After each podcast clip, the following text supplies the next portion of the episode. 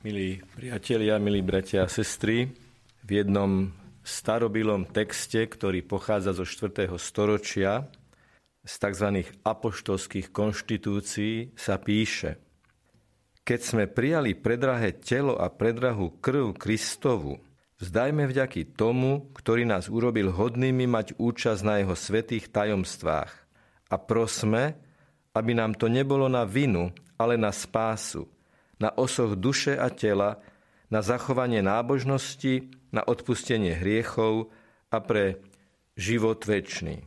Konec citátu.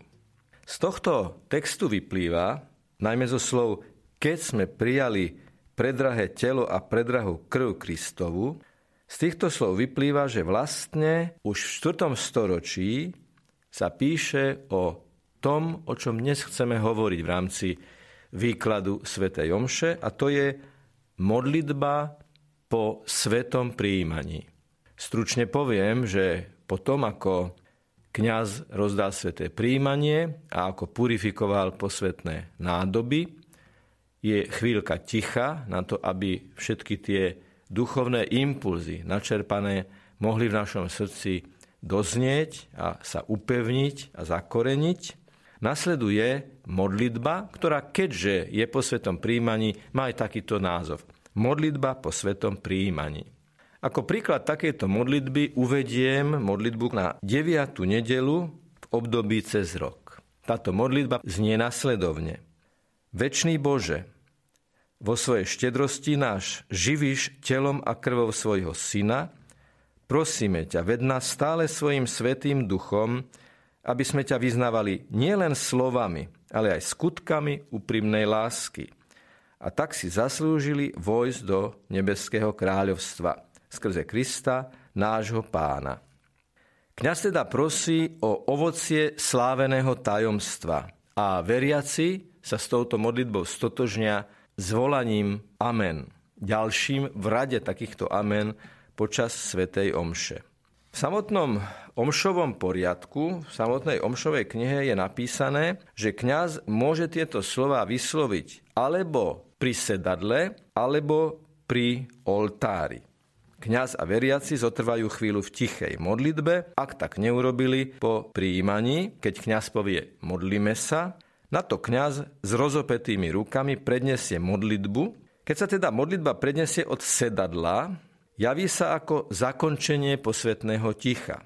Keď sa predniesie od oltára, javí sa jasnejšie ako zakončenie a ako súhrn celej eucharistickej liturgie a spomeňme, že podobne ako modlitba dňa, tzv. kolekta, bola zakončením úvodných obradov, Podobne ako modlitba nad obetnými darmi bola zakončením prípravy obetných darov, podobne ako záverečná modlitba pri modlitbe veriacich bola zakončením liturgie slova, je teda modlitba po svetom príjmaní vrcholom a zakončením eucharistickej slávnosti. Je to modlitba vďaky za prijaté eucharistické dary a obsahuje teologické prvky Eucharistie. Vysvetľuje účinky sviatosti pre človeka, posvetenie, uzdravenie, očistenie, sila, túžba po nebi a tiež vysvetľuje účinky sviatosti pre církev, dary milosti, jednoty, lásky a podobne. Zároveň má táto modlitba aj prvky záväznosti, kde sa zavezujeme k niečomu, keď túto modlitbu počujeme a s ňou stotožňujeme, aby sa jej účinky prejavovali v našom živote. Modlitba teda začína oslovením Boha Otca, v tomto prípade väčší Bože. V tej konkrétnej modlitbe, ktorú sme predniesli, bola aj tá krátka eucharistická reflexia.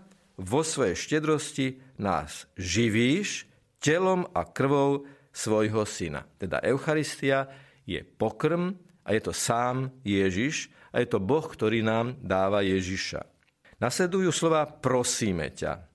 Prosíme ťa, ved nás stále svojim svetým duchom, aby sme ťa vyznávali nielen slovami, ale aj skutkami úprimnej lásky. Tu je ten moment záväznosti, že to, čo sme prijali, k nás k niečomu zavezuje a má sa to premietnúť do každodenného života. A napokon je tu aj motív posledných vecí, tzv. eschatologický, že to, že príjmame sveté príjmanie a modlíme sa po tom svetom príjmaní s vďačnosťou, je niečo pre súčasnosť a niečo pre väčnosť. A to sú tie posledné slova. A tak si zaslúžili vojsť do nebeského kráľovstva. A keďže našim prostredníkom je vždy Ježiš Kristus, zakončujeme skrze Krista, nášho pána. Čiže oslovenie, prozba, záväzok, poukaz na posledné veci skrze Krista, nášho pána a potom ono Amen. Prečo tieto veci vysvetľujeme takto podrobne?